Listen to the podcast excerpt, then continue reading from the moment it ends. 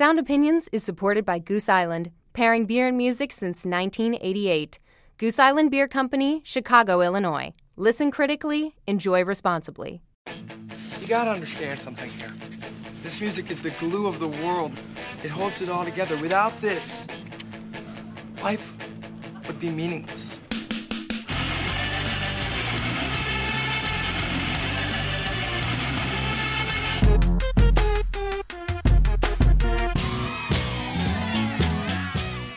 So crazy about? It's just music.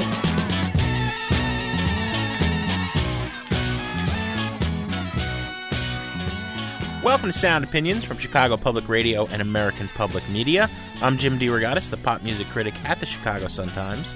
And I'm Greg Kot. I write about rock and roll for the Chicago Tribune. Today on the world's only rock and roll talk show, Jim and I are going to welcome the band that just debuted at number one in the country, Seattle's Death Cab for Cutie. Plus, we'll look at the latest hit album from Usher, and I'll pick a song to bring to the desert island. You're listening to Sound Opinions, and now it's time for some music news. Happy birthday to you. Happy birthday to you. Happy birthday, Mr. President.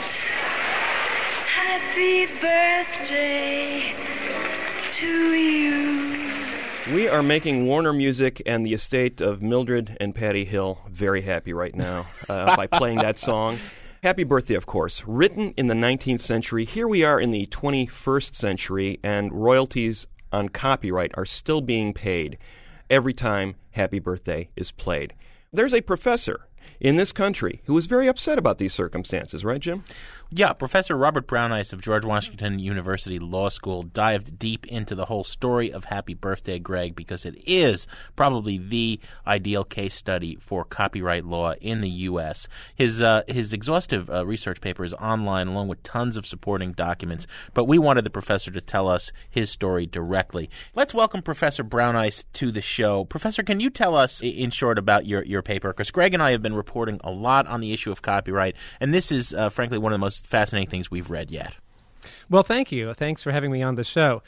The standard story, or a standard story about this song, Happy Birthday to You, is that the song itself is more or less a folk song, but it's still under copyright. And that shows how overly expansive copyright protection has become. In truth, both parts of that assumed story are false. It's not a folk song. We know who composed it. And it's also likely that the song is not under copyright, although Warner Chappell Music certainly claims it is, and they're pulling in about $2 million a year for use of the song. How can that be? I mean, we know that there are two sisters who wrote the song in 1893. That's right, a long time ago. Well, it's a bit of a complicated story. The song they wrote was called Good Morning to All and was originally intended as a classroom greeting. The reason why Warner Chappell can make a colorable claim that it's still under copyright, that Happy Birthday to You is still under copyright, uh, is that they claim that the words Happy Birthday to You weren't published in an authorized version until 1935. Because of additional extensions to copyright term, a copyright that started in 1935 runs for 95 years. That means that if that all is true, and if Warner Chappell or its predecessors did the right thing, the song will be under copyright until the year 2030. You know, this ties in very neatly with the debate that's going on with copyright law in the country right now, uh, Professor, as you well know. The infamous Sonny Bono Copyright Term Extension Act of 1998, which was upheld by the Supreme Court a few years ago, basically saying that uh, copyright now is not only for the life of the copyright holder, but another 70 years on top of that, basically meaning that for roughly two centuries, works will require copyright payment uh, right. as opposed to entering the public do- domain. Can you explain why this is a bad thing? well, um, I personally do think that the term is gotten a bit on the long side, and I also think that the the retroactive expansion of copyright term, granting it to works that were created many decades ago and clearly not under the expectation that they would somehow get additional protection, that's that's a bad thing. I am, I have to say, a fan of copyright protection with a limited term, with a properly limited term, because it allows songwriters to earn a living. And so I think that's important. But in terms of why it's bad that it goes on for too long, I think that it means that the further development of creative works, which might use or borrow something from earlier works, is hindered. And, you know, it turns out that creative works do advance incrementally. There's no song that strikes off in a completely new direction and never borrows the harmonic or rhythmic or melodic vocabulary of earlier songs. So cutting back on borrowing is, uh, all other things considered, a bad thing. Well, you've got a crisis situation too now developing, obviously, Professor, with the with digital technology making collage style art forms uh, more readily accessible to everyone these art forms are technically illegal because they're using copyrighted works, essentially. Uh, it, that's that's that's correct up to a point. I mean, I, I don't want to overlook the fact that copyright does have a section which permits fair use mm-hmm, of. Right. Uh, materials, even those materials that are still under copyright. And many of those, I think, could survive a copyright challenge by making use of the, the fair use provision. The thing is, it, it still prompts the, the specter of a, a, a, legal activity. In other words, if, if, you're if you're a poor artist making this collage style art, there's always this fear that somebody's going to come after you uh, for money. That's right. And you get a cease and desist letter from a company, and you think twice about continuing. Yeah. Do you see that this is going to be challenged in court now as a result of the paper? I think it's unlikely. Wow. The cost of litigating it continues to be higher than the cost of paying for a license for most people. A lot of cash for a very annoying song. a lot of cash.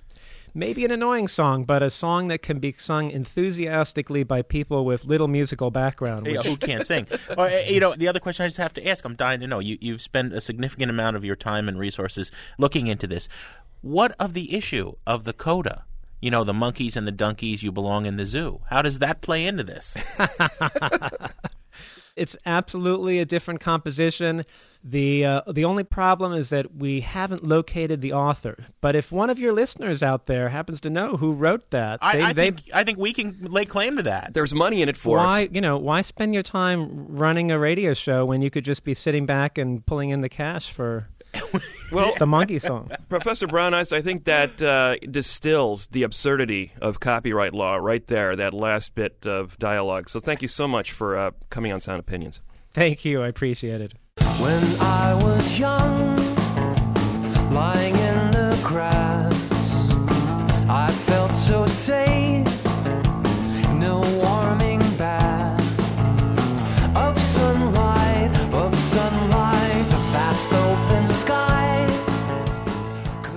You're listening to Sound Opinions from Chicago Public Radio and American Public Media, and we are here in the uh, beautiful Claudia Cassidy Theater at the Chicago Cultural Center, where we are hosting Death Cab for Cutie in front of a live audience.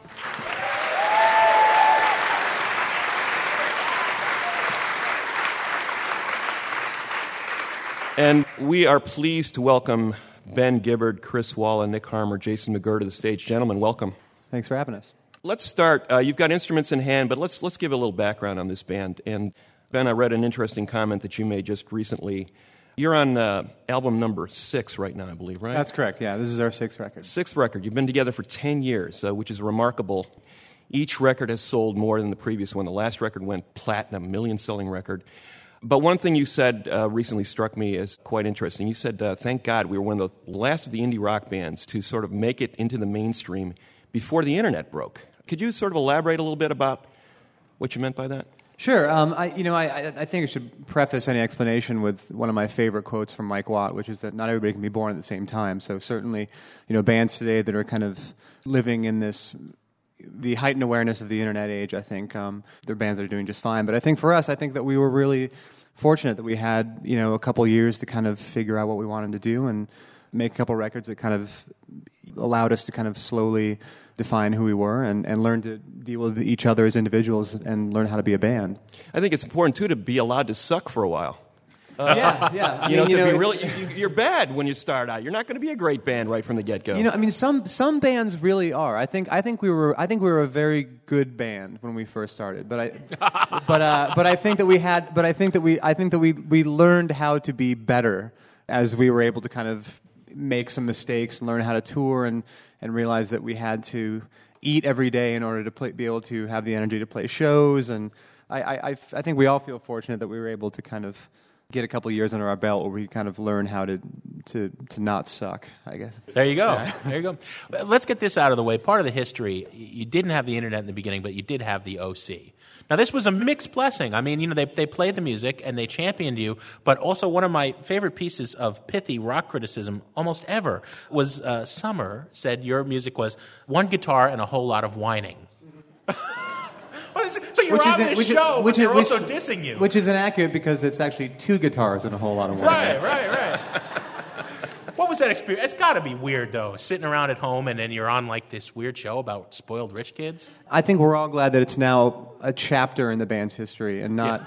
And not, you know, the, you know, it's and no, no longer the the end all be all of our story. It was a very interesting time, and you know, every once in a while, I'll, you know, we'll be approached and asked about the OC, and usually it's by somebody who's been a fan before the OC, and they're kind of, the, what they're looking for is for us to kind of validate them as being the real fans, quote unquote, and that somehow if somebody came, became a fan of the band through a, a television show, somehow that's that's a less than acceptable way to become a fan, which I absolutely don't agree with. I think that you know, I mean, uh, you know, however however people find music and and and react to it and and and find a place for it to live in their lives is fantastic. And you know, it, and at the end of the day, you know, we're still here and the TV show isn't. So Right, right, I right, think that we right. kind of won out on that on that. Uh, And any way you slice it, Ben, it was cooler than the Flaming Lips being playing the Peach Pit on well, Beverly but Hills also, you know, 90210. the top, I think, but I think that you know, I think that the Flaming Lips on the on 90210 is kind of one of the touchstones that we kind of kept going to through the whole OC thing. Was like, well, the Flaming Lips played the Peach Pit, so we might as well play the Bait Right. Shop or whatever. Right, right. It's the Flaming Lips rule. That's great. Chris, uh, I believe you have produced every record or at least recorded and engineered it, Um, yeah, that's true. Including the new one, Narrow Stairs. Including the new one, Narrow Stairs. That's right. How has the band changed in that time? I mean, it's a difficult role to produce basically your friends, your bandmates. Yeah. You've got to be the guy cracking the whip, telling them if the song isn't working. Right, right, Uh, right. That's a t- why would you want that job? Um, that's a really good question. I think that in some ways, in all honesty, I don't know how to not do it. I feel like my part in the band is that's kind of how I met Ben in a way. It was like I didn't, you know, like I had a guitar, but I also had a tape machine and a couple of microphones and a little mixing board, and like that was sort of more what I was interested in. So, as we've continued to make records, I think that everybody has just gotten better at communicating with one another. I mean, I remember like like if we were, you know, working on the first record or maybe a couple records, like if there's something that wasn't working out and like I knew it wasn't working out and like that that place of, you know, we're all that we're passive aggressive Pacific Northwesterners and there was a lot of um Ben, I know this is like this is really this, that guitar is just not working. You know, like there's a lot of that kind of thing. And it was and then that turns into this like big thing and it's like you know, and then there's all this crying and like, no, I don't hate you. It's, that guitar part's just not working. I'm really sorry. So much for that uh, that tough guy thing we're trying, we're trying to establish. Wil- there. Wilco goes into the bathroom and throws up when they're upset. That's much cooler. That is much cooler. It's true. So there's less of that now. I mean, it's really easy. I mean, so i i I think it's, it's so much of that is just desperation. That feeling of this is everything we have at this point, and it's all so important. Everything feels so important because everything does feel so important when you're 21 and 22. And I think that's part of why so many bands make such great records at that age and like at that point in their lives. And I, I don't know. I mean, I, I feel like we still have a lot of that, but I also feel like I can now say, let's do that again, or this version of the song isn't working. And it's like, not, it's not the biggest thing in the world. It's okay. Well, we have one of the best bands in America here today uh, with instruments, and we're chattering pointlessly. would you would you guys uh, play for us? Sure. Tell us, Ben, what you're going to do. Uh, we're going to do a song off of a record Transatlanticism called Title and Registration.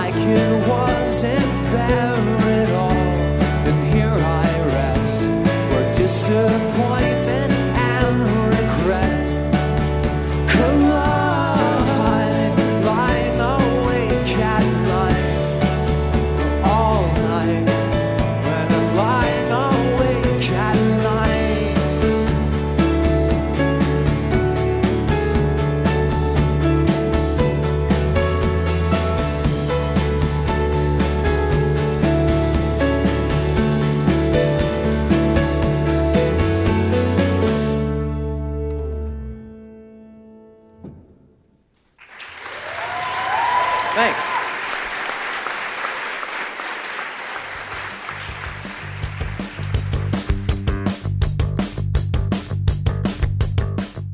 That's Death Cab for Cutie performing title and registration live at the Chicago Cultural Center. When we return after a short break on Sound Opinions from Chicago Public Radio and American Public Media, Jim and I are going to continue our visit with the band, and then we're going to review the new album from Usher. His head was a city.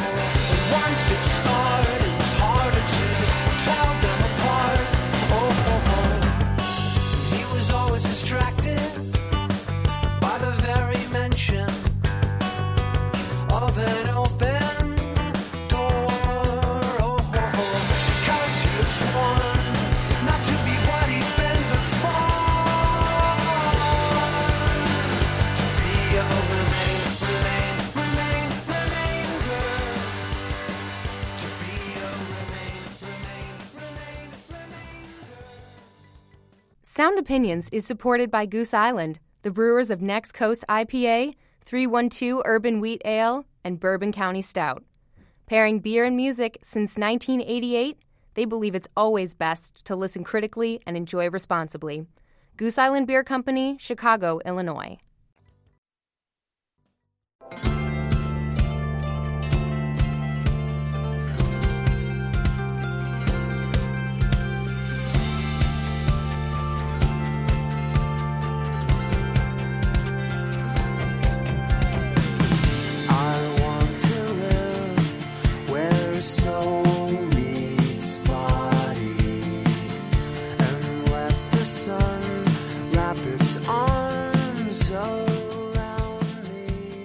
Welcome back to Sound Opinions from Chicago Public Radio and American Public Media.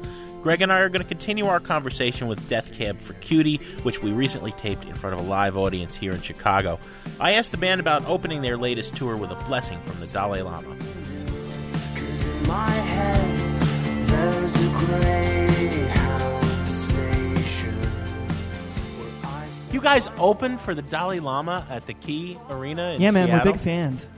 That's a good gig. How do you get Yeah, that? we gave him our CD. We were like, if you ever have any more shows coming up and want to take a band on tour, His demo's really his good. demo is really good. But I understand he gave the band a blessing. That's true. And, and this was just, you know, the, the album was done. This was like one of the first gigs you were doing after the studio. I mean, that's a good way to start this new tour. You You really that. can't. You really can't ask for a better way to start a tour cycle than with the blessing from the Dalai Lama. That's really. I mean, I don't want. to, You know, it, it, it was it was a, a pretty amazing moment.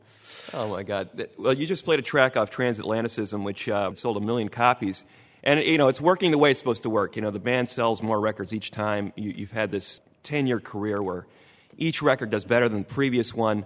You're now in a position where you're a big mainstream band, for lack of a better term. So you you record this new record, and I would imagine there's a certain amount of pressure on that to duplicate the success, and yet you come back and what do you give the record company uh, as the first single an eight and a half minute song with four minutes of uh, instrumentation before the vocal comes in so was that sort of the, the, the rigid mid, middle digit being flipped in the direction of uh, atlantic and the powers that be uh, say we're going to do it exactly what we want no matter what you say Well, you know, I mean, uh, not necessarily. I mean, I think that as we were turning in an eight and a half minute single with no vocals for the first minute, first four minutes, I mean, we were obviously handing them this virtual piece of music and saying there's going to be an edit for the radio. I mean, you know, we're not going to insist that this not be cut down so they can be played on the radio. I mean, we're we're very proud of the, the way the song exists on the album, and thankfully, a lot of radio stations are playing it in its long form inexplicably. But you know, I mean, you have to. I mean, I think that we didn't get to where we are now by not kind of playing a little ball. So does that stuff concern you i mean like that uh, radio stations may not play it because it's you know obviously a lot of stations would not play it simply because of the length they don't care what the quality is they don't have eight they have to have a commercial before eight and a half minutes you know But, but I think I think that we learned on a, on a much smaller scale uh, on the last record when the first single was Soul Meets Body. I mean, there's these. I I would even say they're probably written rules of radio where you know the singing has to come in in the first 15 seconds, the chorus has to come in the first 40 seconds. You know, there's these very rigid rules. I don't know who made them up. Nickelback. Nickelback did. um, and it stuck to them, I think, pretty rigidly. Uh, you know, that, that this, is, this is what you need to get played on the radio. This is how it works. And, you know, when we turned in Soul Meets Body as the first single, the, the chorus doesn't come into the song for the first minute and a half or minute 40 or whatever. I mean, it's towards the end of the song. You know, I think that, you know, I, for whatever reason, our band has a series of qualities that people like. And, and, um, and, you know, I think we're able to kind of bend, at least bend the rules a little bit for, for our band. Respect the intelligence of the audience which is a novel idea but uh, Sure, yeah. you know hey Yeah. they might get it you know Right, they, they right. might be smart enough to understand this uh, Oh, but they might not. what if they don't? I don't know. There are some three syllable words in this song. which yeah probably- exactly Well, uh, you're joking about the lyrics and, and, and the, uh, the lyricism. Uh, but I did read a couple of interviews you did, Ben, where you said one of the goals was to be a little less obtuse in, in the writing on this, uh, on this album. What, what did you mean? What, what did, were you trying to get at? I really, I really want, you know, for when somebody hears a song that I've written the lyrics for for the first time, that they're able to kind of put themselves in the song, understand what's happening, but th- hopefully there'll be enough turns of phrase that are interesting that, you know, it won't take the listener out of the song, but, you know, it will certainly add to the enjoyment of it. Mm. What about something like "I Will Possess Your Heart"? I mean, it's written from the point of view of a stalker, and the first time you hear it, I mean, it's, it's a beautiful song, and you know, it's like, oh, you know, I will, I will possess your heart. I mean, it sounds like a, a love song, and then you go, it's a really creepy love song, right? Yeah. In writing that song, I, I wanted kind of construct the narrator as a person who doesn't see what they're doing as being anything inappropriate. That this the narrator just kind of there's has an object of his or her affection, and kind of you know is. I think, like many of us, eh, you know, at, at times in our lives, have either been on one or the other side of this kind of coin, and, and I think that I think that you know there's that line where obsession becomes a little bit dangerous or or inappropriate, I guess. And you know, I think that you know the narrator in the song doesn't see anything wrong with the fact that this person goes out of their way to pass by, you know, somebody's window every day, and and and you know maybe they take a detour to get there, or maybe it's not it's not on their way at all, and they just kind of you know longingly look up and say, you know what, someday know, this person's going to understand me, and I'm going to be able to look out the world from that window, and everything's going to be great. But that's you know, but I think that it's it's in the the lack of um, lack of perspective that that's not that that's inappropriate that makes it creepy you know that, that's actually a, a, great point because from the outside you as a songwriter get a lot of scrutiny songwriter about the heartbroken and a lot of songs dealing with that downside of, of, of romance or relationships you're in a good place right now on a number of levels personally uh, and the band is doing well and yet, this record is a really dark record in a lot of ways. I mean, not only do we have the Stalker song, but we've got the song about the bride who's going up to get married, and you're basically telling her, this will never work. Is it a question of you having to get yourself into that place to write these songs? I mean, obviously, it's not coming from like immediate experience, but what kind of a what kind of a experience or a mood do you have to be in in order to write this way? Well, I mean, I think it's. I mean, everybody has. I think those moments when they're you know, kind of falling asleep or when they're alone and they kind of thoughts kind of pass through their mind that are that maybe run counter to the way their lives actually are, or, or they they question their relationships with the people that are closest to them, whether whether it's friendships, romantic relationships. It's like you know, I write by myself. I'm I'm alone most of the day when I'm working on music, and and you know, my mind kind of tends to wander to, uh, you know, kind of the more melancholic kind of aspects of my life and those around me. I mean, I feel like I'm a, a relatively well-rounded person emotionally. Writing about a lot of this material, you know, is the uh, you know allow, allows me to kind of you know deal with some larger questions that I have about my life and those of lives around me, and you know, and I I feel like I'm a, a more rounded person for it than if I didn't do it. And you you get a lot of feedback from your fans. I mean, a lot of uh, a lot of people connect to you on that level, uh, and, and I think they almost assume that you're that kind of person. Well, I write he in first person. Completely sees through my life. He's exact. It's exactly well, my and life. I, I write in, in first song. person a lot. So yeah. you know, I mean, I think when you write in first person, there's naturally going to be an assumption that yeah. the person writing the song is is has either has has experienced it directly, or or that when you hear that song and you sing that song to yourself, you can put yourself in the shoes of the narrator far better than if it was in the third person. Well, do you realize that you're, you're sort of a, a, a, a virtual therapist for uh, thousands of, especially young girls out there? Just it's, it's an amazing. Uh... Well, I am for myself as well. So. well, on that note, how about another song from you guys?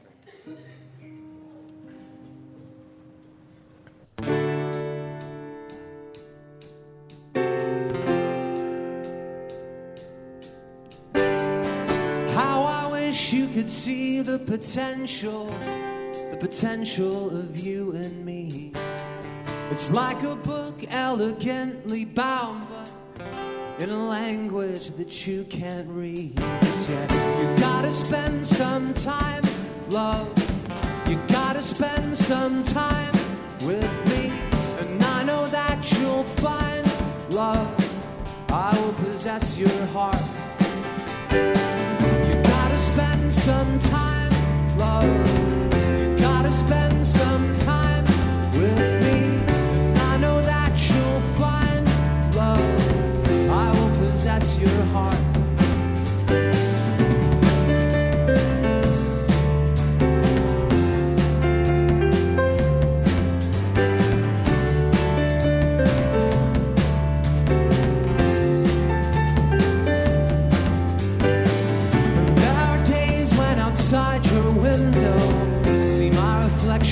slowly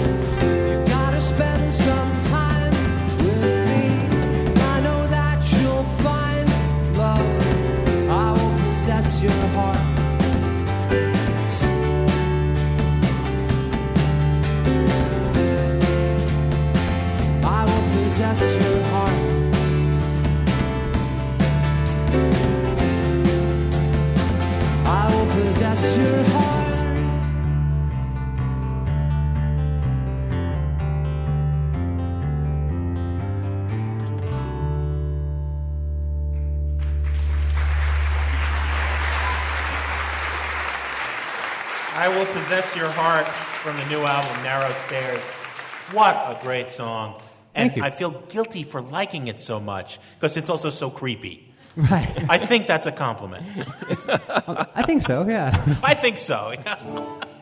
You know, uh, serious question though. Ben, you did the project with Jimmy Tamborello, the uh, the Postal Service, which was a hugely successful record. I believe the second biggest selling record in the history of Sub Pop records. Chris, you also did a solo record. Um, my question is, how do these outside projects help or hinder what's going on in, in Death Cab?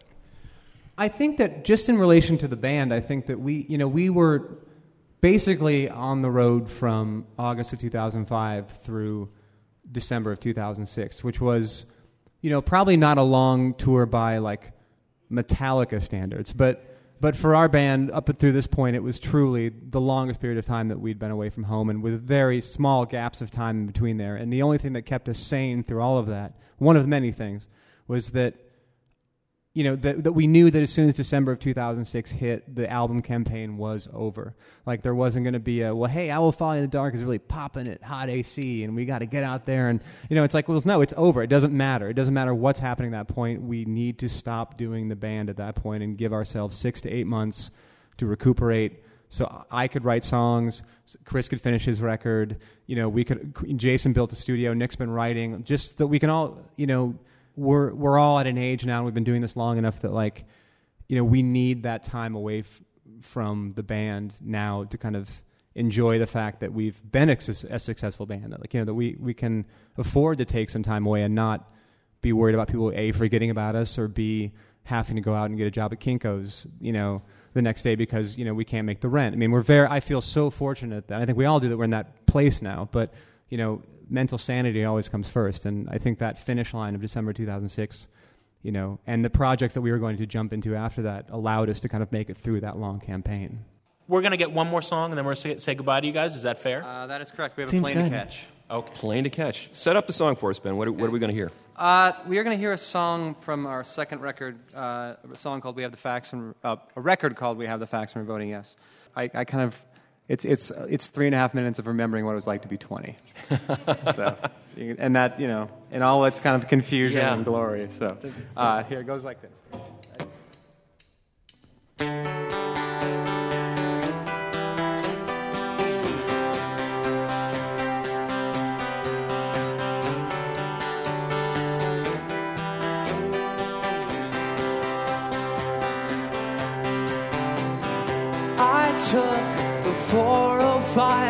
And drove a state down into your center and stated that it's never ever been better than this. I hung my favorite shirt on the floorboard, wrinkled up from pulling, pushing, and tasting, tasting. You keep twisting the truth.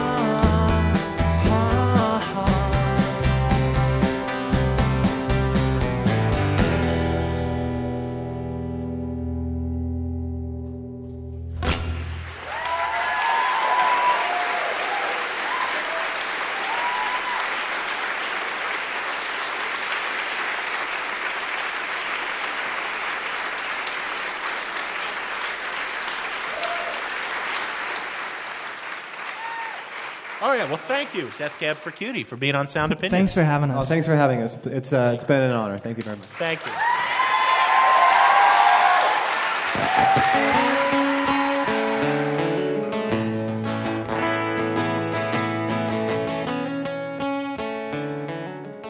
To see photos and listen to bonus songs from Death Cab for Cutie, visit our website, soundopinions.org. We're going to be back in a minute on Sound Opinions from Chicago Public Radio and American Public Media with a review of a new album from R&B star Usher. Plus, Jim is going to plug a quarter into the Desert Island Jukebox.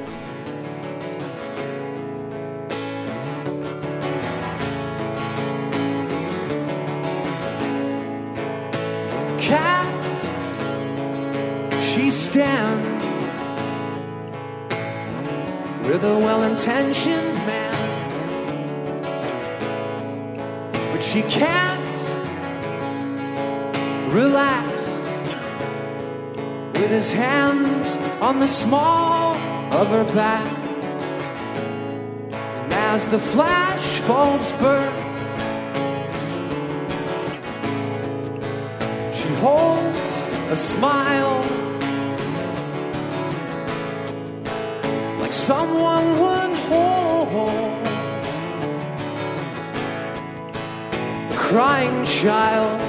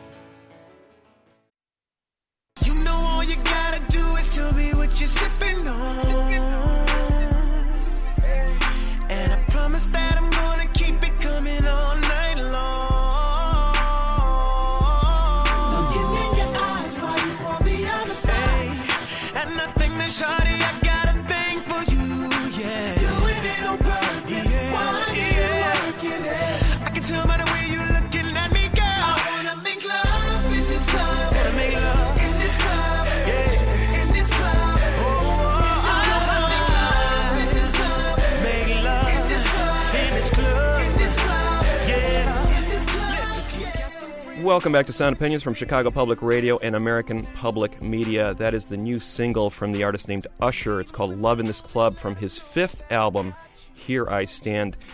Jim, do you realize uh, Usher Raymond of Atlanta, Georgia, is now 29 years old? When he first started making music, Bill Clinton was in the White House. Kurt Yeah, Cobain was still alive. Yeah, he was 15, right? Or Sl- 13? yeah, 14 years old. Slash was still in Guns N' Roses. Oh, my God. That's a long time ago.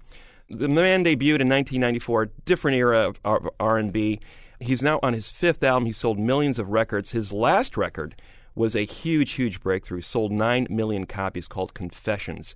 Its signature song was Yeah, that uh, co-production by Lil Jon, who at the time was the, the king of crunk funk. And he merged that heavy southern funk sound with Usher's croon and created a huge, huge phenomenon. Usher now stands as one of the leading R&B artists in the country. Now he's back. He's things have changed. He's married. He's got a kid. Here I Stand is the record that is supposed to represent the new Usher, the new mature Usher, the guy who can keep his shirt on and still get the ladies because uh, he's no longer, you know, running around in the clubs like he used to. Let's play a song from the record before we review it. It's called This Ain't Sex from the new Usher record, Here I Stand, on Sound Opinions. Yeah. It's just you and me. Uh. You feel that? Yeah. You know what's gonna happen once I get you over here. Right? You scared. Yeah. Baby, I can't wait to get you up in my room.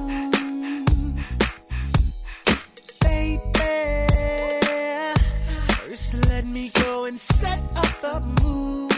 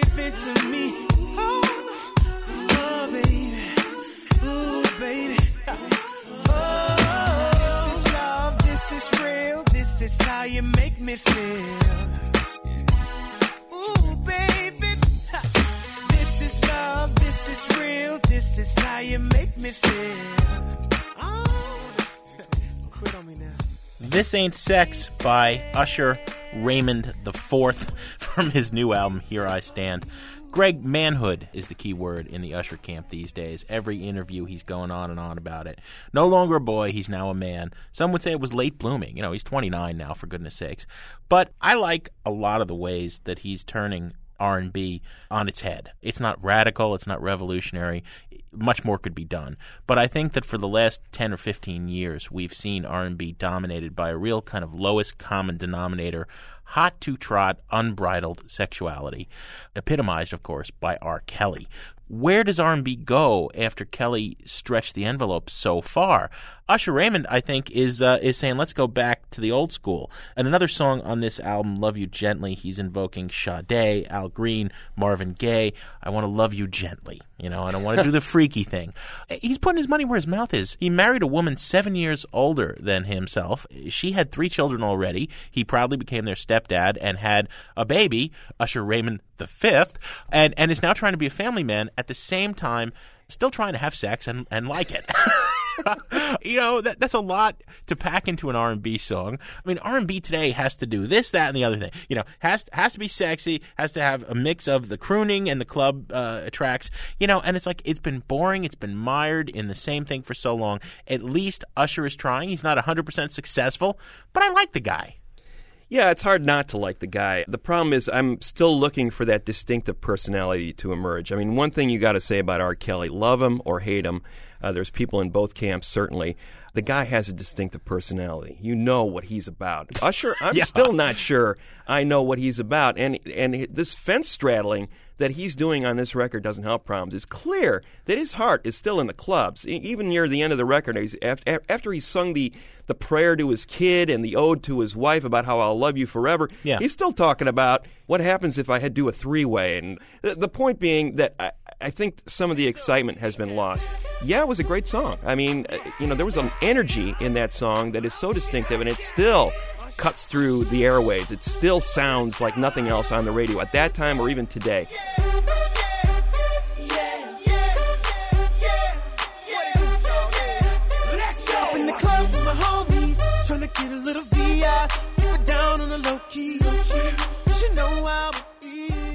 On this record, I hear him, you know, plugging into set formulas. That song we just played is a clear ode to disco era Michael Jackson. Yeah. There's a song on here called Moving Mountains. It sounds like one of those awful One Republic or Fray piano ballads. Just wouldn't do it. My heart is obliterated. I'm trying to travel through, but it's like moving mountains. It's like moving mountains. We've got the the Jay Z cameo. We've got Yeah. the Beyonce and the Beyonce. It's got both of them. Well, let's go right back So back. who is this guy? You're burying the lead here. "Love in This Club," the hit single, is built on two stock samples from the Garage Band program. Well, that, you know, that, that's where I'm going with this, Jim. I, I think the the point is that a lot of this is begged, borrowed, and stolen, and he doesn't really have his own distinctive personality. Yeah, I like Usher. He seems like a normal, average guy, but I don't see star here. I hear I see a guy doing R and B like a lot of other people are doing right now. This is a nice record. That's about all I can say about it. It's a burn it all the way for me. Well, I only think it's a burn it too. I I think he, he is doing it like a lot of other people are doing it. But there isn't anybody uh, on the male side of things since D'Angelo checked out almost a decade ago now who's really been pushing the envelope. Right. I mean, I'll take Usher way before Ne-Yo or Chris Brown, eh, but you know, it's a burn it. You're right. I tell you, little buddy, this whole island is bewitched.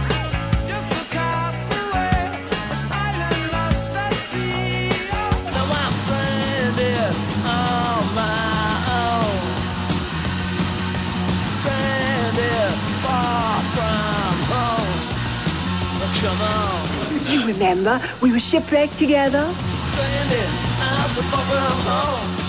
As often as we can, one of us takes a trip to the desert island to plug a quarter in the desert island jukebox, and this week it is Jim DeRogatis' turn.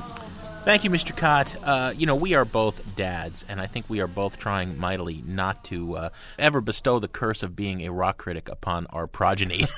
Because, boy, that would be an awful life. Uh, yet, nevertheless, my 11 year old daughter uh, sometimes blows my mind with a piece of rock critic wisdom, the likes of which I've never been able to reach.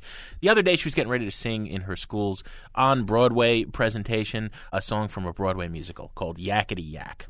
And I said, wait, I- wait, wait a minute now. That's not a not a Broadway. So she said, oh yeah, I was in this Smokey Joe's Cafe play. But you know, Dad, the Coasters version was much much better. Completely blew my mind. I said, what are you talking? I have it on my iPod. The Coasters version is much better. you know, and of course she's right, right? Yeah. You know what I mean? If I had told her that, she'd probably disagree. But she came up with it on her own. And I think in the long history of us doing Desert Island Jukeboxes, we have never paid homage to the Coasters. Am I wrong? That's true. You're right about that. What a fascinating band. There's recently been a resurgence among the uh, more egg headed academic rock crit brethren and sistren of ours who've been saying the Coasters were one of the first great groups who they were not creators. They were not primary creators. They didn't write their own songs. They were singing, of course, and had a string of, of incredible hits with Leiber and Stoller songs. And yet they haven't gotten their due merely because they were mouthpieces, unlike, say, you know, the Backstreet Boys or In Sync of these days. What's more, there's all this weird back and forth race stuff. Leiber, a couple of years ago, said what the Coasters were were black guys trying to portray a black kid's version of the white world. And I mean, I, I've been trying to figure that out forever. You know, especially in the song Yakety Yak. In other words, it's it's black people making fun of white teenagers mm-hmm. trying to be black. Is the kid in Yakety Yak He just wants to play rock and roll, right? And his parents have this long list of things he's got to do. He's got to do the chores, and there's no more rock and roll for you until you. And of course, the kids tuning it all out, yakety yak. And then they, you know, mom or dad comes in, you don't talk back. And I don't know why that's black or white. I mean, that's that's timeless. There Yeah. were cavemen who tried to get the cave kids to go out and do something, and the cave kids were saying, "Yeah, yeah, yeah, right." You know what I mean? we just want to rock. Yeah. Right. I mean, this is as old as human beings, and probably amoebas did the same thing once, you know, the primordial soup gave life. Anyway, this is a timeless song, and it's a classic. It was a number one hit for the Coasters. They don't get their due. They're a fascinating group. One of them turned out to have a have life as a comedian afterwards, mm-hmm. after the group. Another one turns out was gay, you know, way before it was safe for performers to come out. One of the guys in a later version of the band was murdered in Las Vegas. There's only one original coaster left now. They're well worth remembering, and this is a classic song. What else can you say? It's Yakety Yak by the Coasters on Sound Opinions. Take out the papers and the trash. Or you don't get no spending cash. If you don't scrub that kitchen floor, you ain't gonna rock and roll no more. Yakety yak! Don't talk back. Just finish cleaning up your room. Let's see that dust fly with that broom.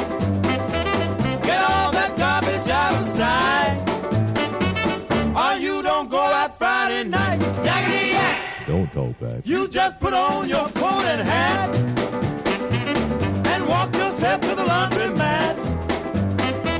And when you finish doing that, bring in the dog and put out the cat. Yakety yak! Don't talk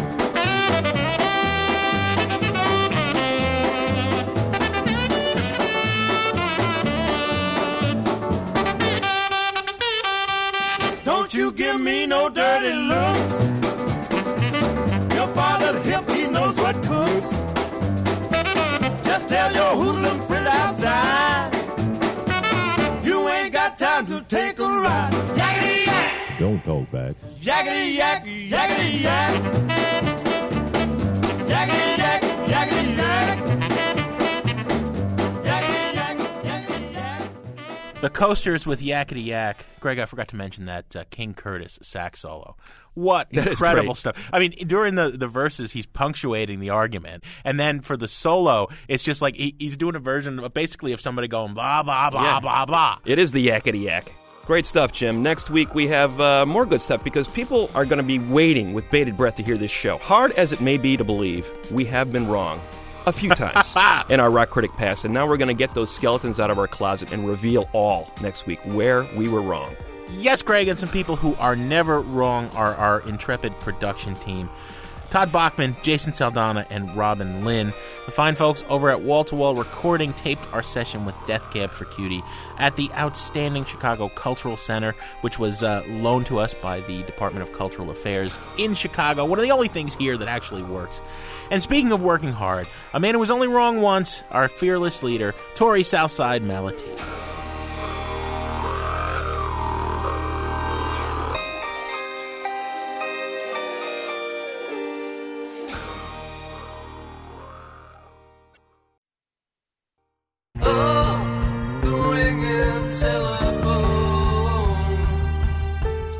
Opinions, everyone's a critic. So give us a call on our hotline 1 888 859 1800.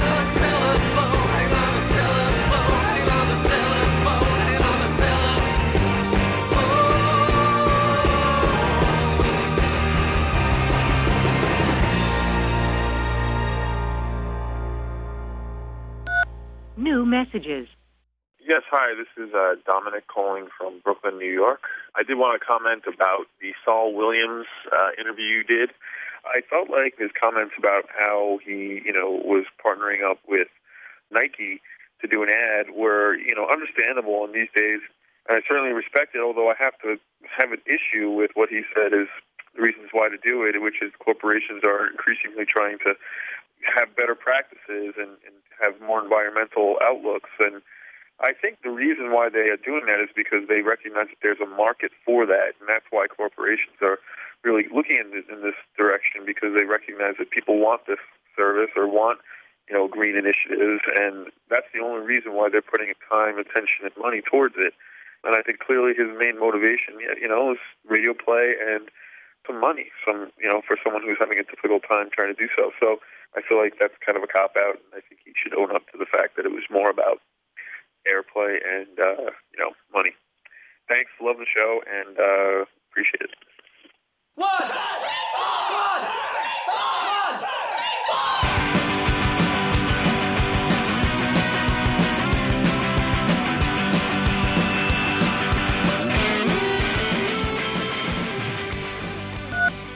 Hi, this is Patrick Foy from Omaha, Nebraska.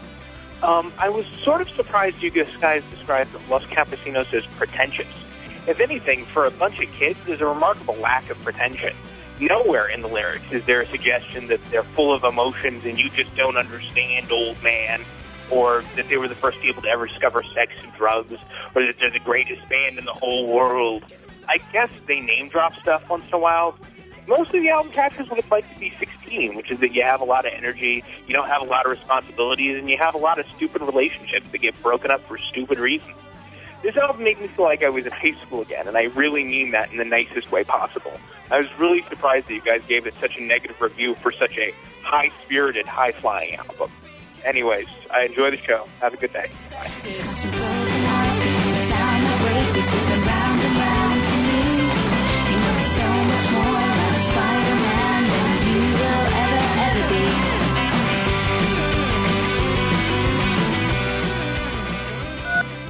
Hey guys, this is Evan from Chicago, and uh, I was listening to the show today, and you were talking about how people always complain that you spend too much time with Chicago music, and I had a thought for you. Maybe you should do a show where you pick a city, maybe Chicago, maybe Athens, Georgia, maybe Minneapolis, and you give us the music from that city. Maybe like an earlier band that's been influential on the latest scene, and then just bands from the latest scene so that each time we, you know, hear something like that, we get a whole overview of that particular city. And then you couldn't, you know, people couldn't complain that you're talking about Chicago if you have a whole show on Chicago and then you go on to some other cities. So uh, I hope this idea works out for you, and I hope to hear about it soon. So take care. Thanks, guys. Hey guys, this is Mick from Fargo, North Dakota. Just listened to your Buried Treasures show, and I've been waiting for you guys to bring up Man Man from Philadelphia. I've seen him live a bunch of times. It's, the show is undescribably great. Just energy, energy, energy. Some of my friends describe it as gypsy pirate music.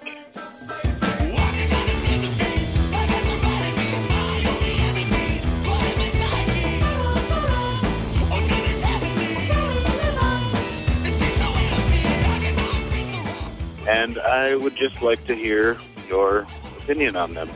All right. Thanks a lot. Love the show. Bye.